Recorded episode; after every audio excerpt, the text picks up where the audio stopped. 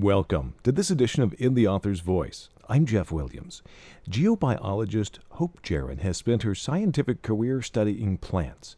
Her new memoir, Lab Girl, chronicles her journey of scientific discovery from playing in her father's lab as a child to her groundbreaking research on trees and plants.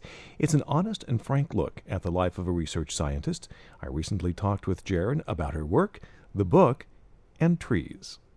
I often start talking with people about um, childhood, and, and was there a particular tree that they remember from childhood? And, and with an awful lot of people, the answer is yes. Some people are still waiting for their trees, but um, can I ask you if you remember one?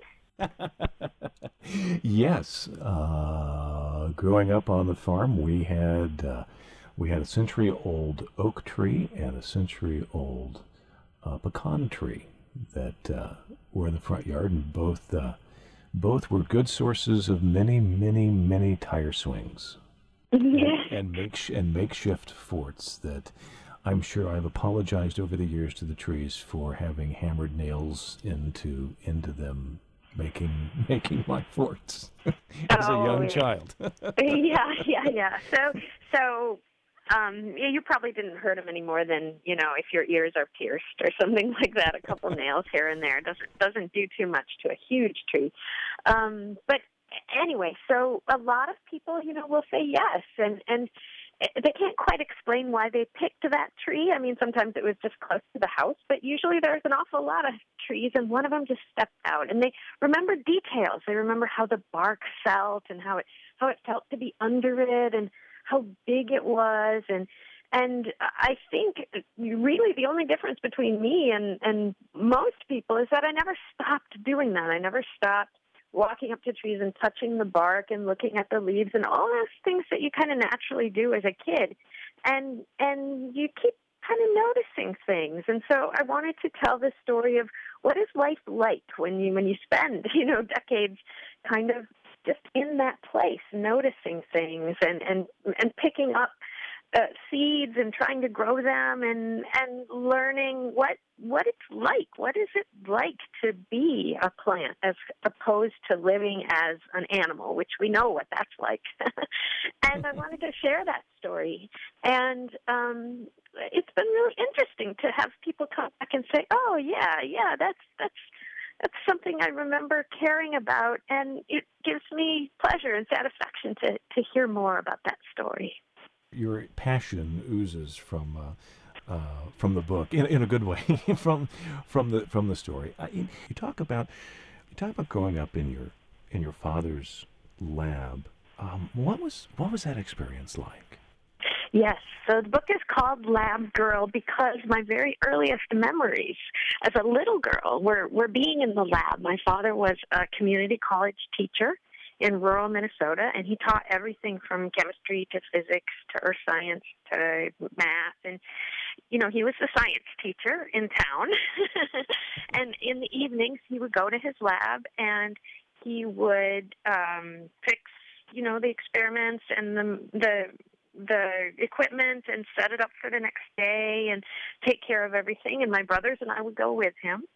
And I just loved that place. I loved everything about it. He loved it. He loved being there. And we did stuff, and it was kind of like play, but it was really important things for important people. And I just, from being very, very little, I thought, you know, when I grow up, I'm going to have my own lab, and we're going to have lots of stuff in there, and me and my friends are going to do experiments. And it just became the driving desire of my life. And it has uh, it's led to some really interesting places and people and and fun and heartbreak. And um I thought it was time to tell the story you know to say what what is this life really really like? Because I think people's images of, of maybe being a scientist and what what living that life is actually like are quite different, at least in my case. Mm-hmm. I couldn't help but but just chuckle as I was reading, and you were so aptly describing what the life of a of a researcher and a scientist is. A, a, very good friend and colleague of mine here at the university as a research scientist. His,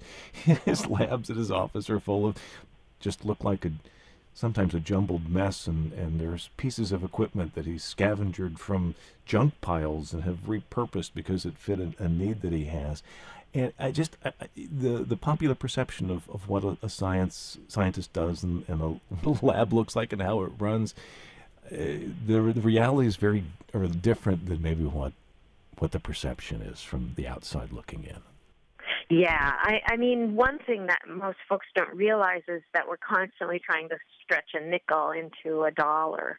Um, and in my case, getting started, you know, when I was a younger scientist, it was particularly extreme. You know, we were we were living in our cars and we were take, scavenging stuff out of the dumpsters behind the engineering building, and we were um, it, there was a lot of uh, sacrifice involved, you know, both on a personal and professional level. But at the time, we didn't see it. You know, we were just having so much fun, and I always felt so grateful to to live this life and to think for a living. You know, I always thought that that was that that was the best job in the world. So why wouldn't I do anything that it took to stay in the game?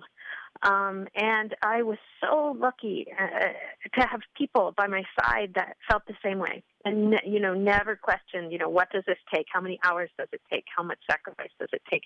We never thought twice. We just did it, and we tried to keep the faith that it would lead somewhere good.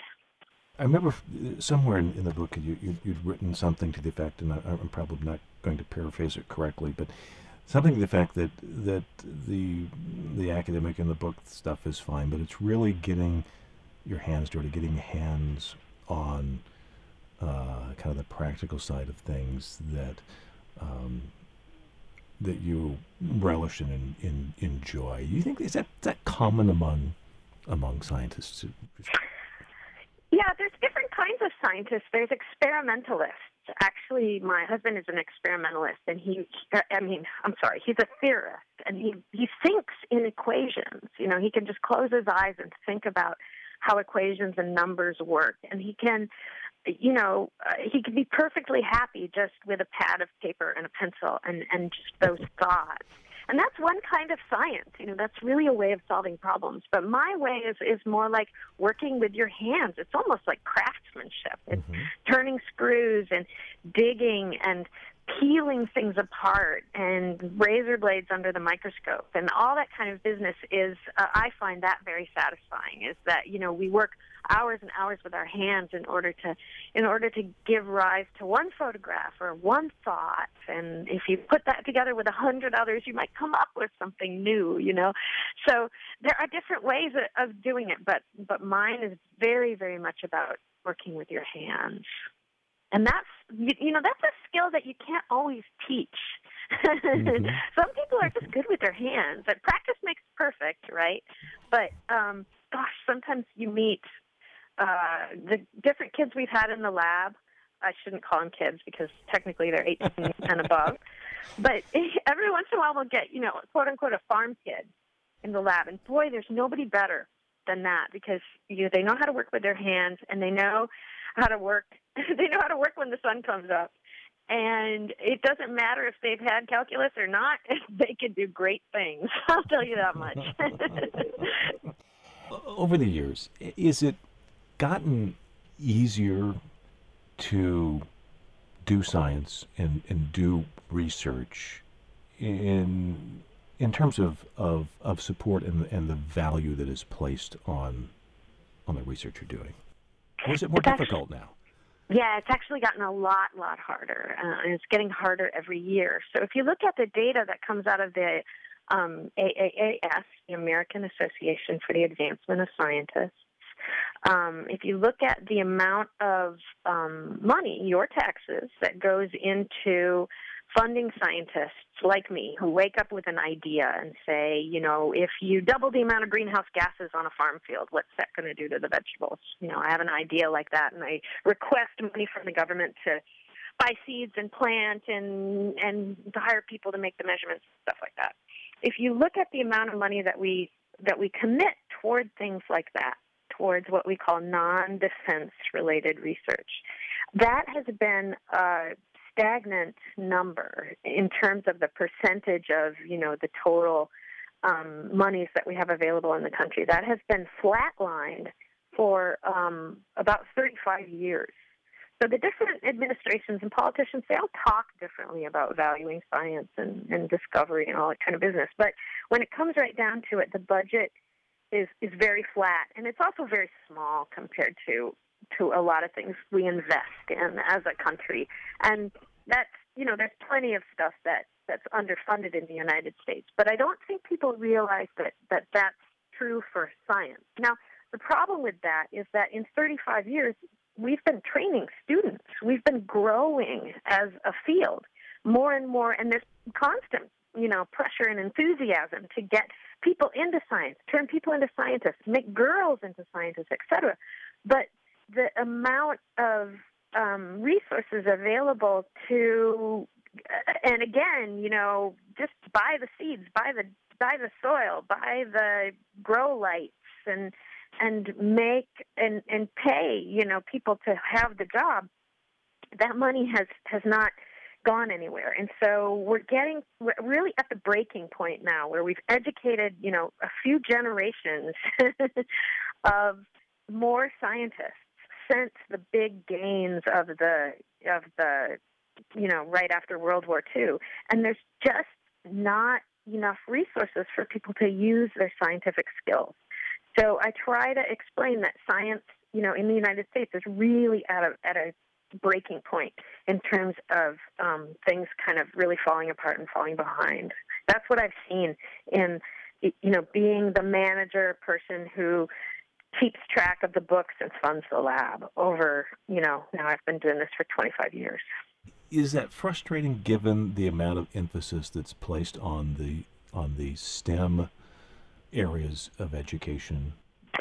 It's kooky, and the and the the reason it upsets me is because when I talk to people, people whose taxes are being spent, you know, what they think about science, what they think about that we're a country that that tries to solve problems and has research institutes and has research happening at our universities and and has labs and, and has people worried about um, you know, what's happening to the environment and, and you know, pollution and, and do we need better medicine and stronger you know you, i find overwhelmingly positive responses that people i think feel good about investing their taxes that way but it's not showing up in the budgets that we have to draw from when we try to do this work year to year to year well, I want to shift gears just a, a, a little bit. You, you talk a, a, lot in the book about about Bill, your longtime partner and, and lab manager.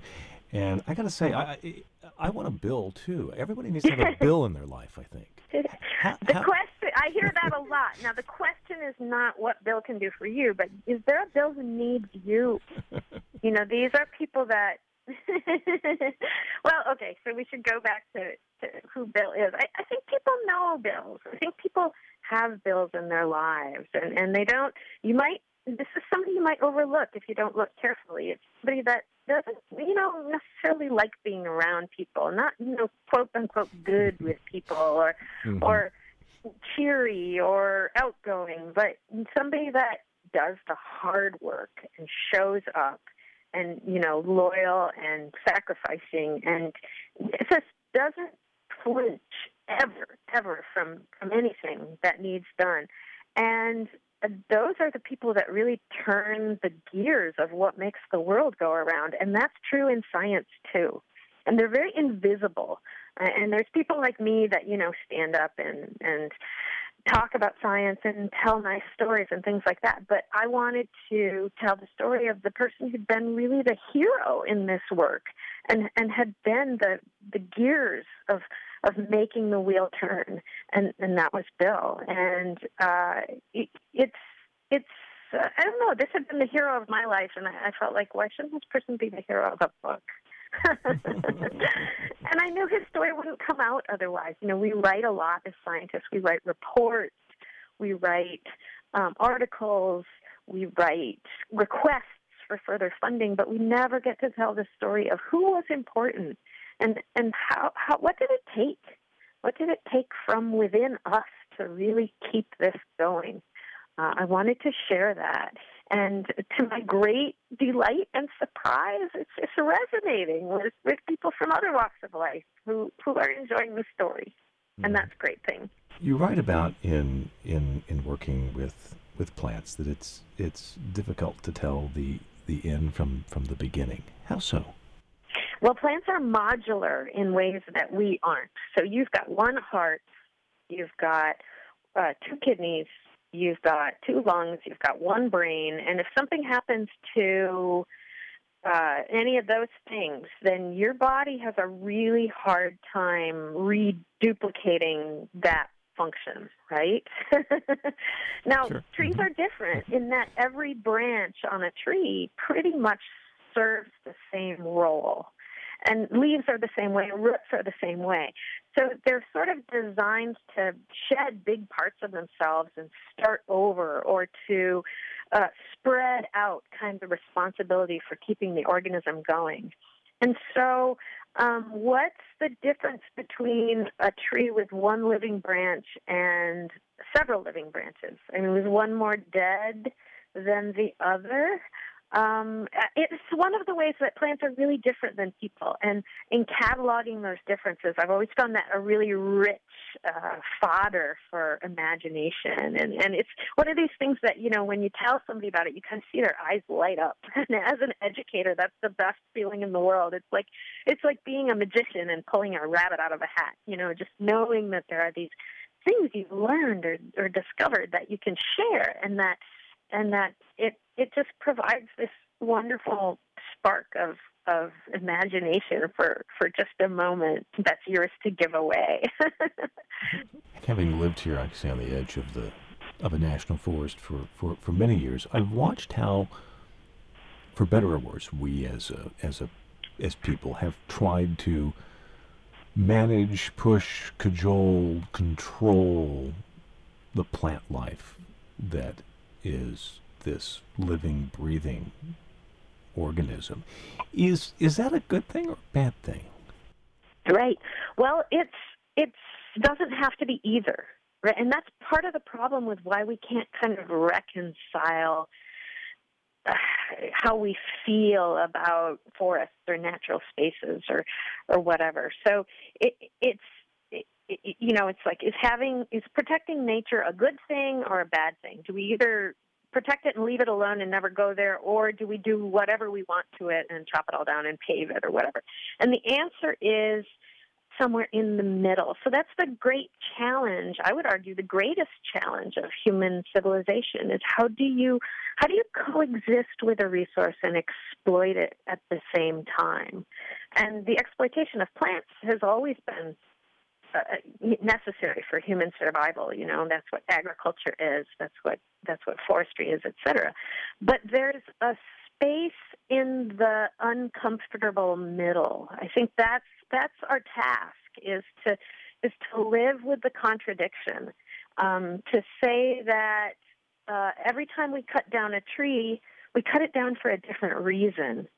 And we need to examine what those reasons are um, instead of saying, "Oh, it's bad to cut down a tree," or "Yeah, it, we, we, you know, we have to do this." It, it, it's it's different to cut down a tree for to grow food than it is to grow fuel or to make clear land for uh, housing or or for an airport or something. Mm-hmm. Um, and uh, I'm not putting values on those things right now, but there is a value on both sides of the fence that's worth uh, looking at a little more carefully because it's a heck of a lot easier to cut down a tree than to grow another one. for, for. You, you, you talk very passionately about kind of the and explaining kind of the, the, the differences between plants and, and animals or, or, or, or humans. Do we are there some things we share, or is it a, is it mainly a, a symbiotic relationship that we have with with plants? Well, we're both alive on the surface of the planet, and I, I start, you know, with my classes and saying that all living things are solving the same problem. every day, right? That we all have the same challenge to not die. If you're a living organism, if you're a worm or a person or a or a tree or a or a algae or you know, that that's your main problem for the day is not dying. And at the end of the day, if you're still alive, you've solved that problem. Okay. And what I think is fascinating is that plants and animals solve these the same problem using very different strategies, using very different tool sets. Um, one of our big tools is to run away. If it gets cold, we go inside. If it if it gets dangerous, we we get ourselves up and we move somewhere. Now, trees can't do that. If you don't like it, you, you don't have that in your toolbox as one of your options. You've got to stay there and take it. And I think at that fundamental level is where things start to diverge, is where looking at staying, tolerating, feeding back into the system um, gets interesting. And the important thing to remember is that this is a very different strategy than ours, but in a lot of ways, it's a heck of a lot more successful. I mean, trees have been uh, very successful on planet Earth for 400 million years, for hundreds of million years before anything even remotely resembling a, a human animal came along.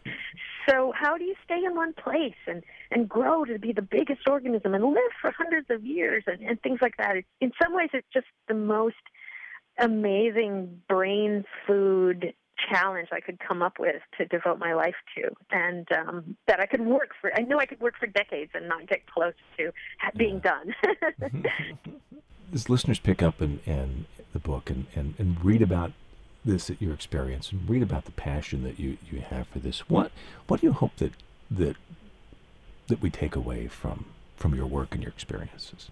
I want people to realize that um, there's you know that they're scientists that their tax money that's going to the scientists is something um, that's well spent.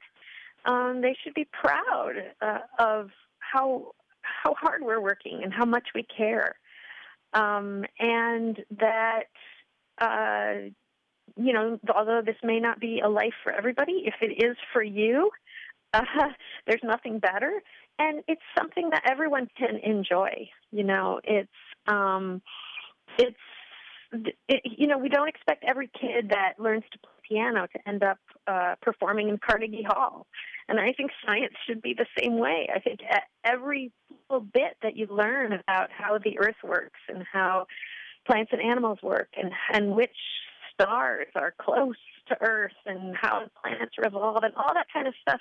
It, it gives you joy as a person. But the more you know about the world, the more you feel part of it. And that's the true the true reason to, to teach science in our schools and to our kids and, and to share it with each other in the form of, of books and and nature shows and all that kind of business. That's that's what I'd like to see. I'd like to spread that joy. Um, you know, because we we search for meaning and and um, we search in the wrong places. We we search for money and power and and we go overboard. Uh, and I want people to know that going overboard for your education is also an option. uh, Hope, what what is next for, for your lab, for your, your research? What's what's on the horizon? Well, we're building a new lab. Um, so I recently moved to Norway uh, I live in Oslo, and the lab right now is a big empty room, and we're working on the electrical. And that's always a wonderful phase because you know it's kind of you're kind of dreaming about what it could be, and oh, it's going to have this and that, and then and it happens, and it's not quite that, but it's something good. So so that's a really fun phase that that we're in right now. Um, this is lab number four. So uh, in a couple of years, we'll probably be, be open for um, daily business again. That's research scientist and geobiologist Hope Jahren. Her memoir is Lab Girl from Vintage Books. You can follow Jahren on her blog, hopejahrensurecanwrite.com, or learn more about her research at jahrenlab.com. In the Author's Voice is a listener supported service of WSIU and Southern Illinois University. I'm Jeff Williams.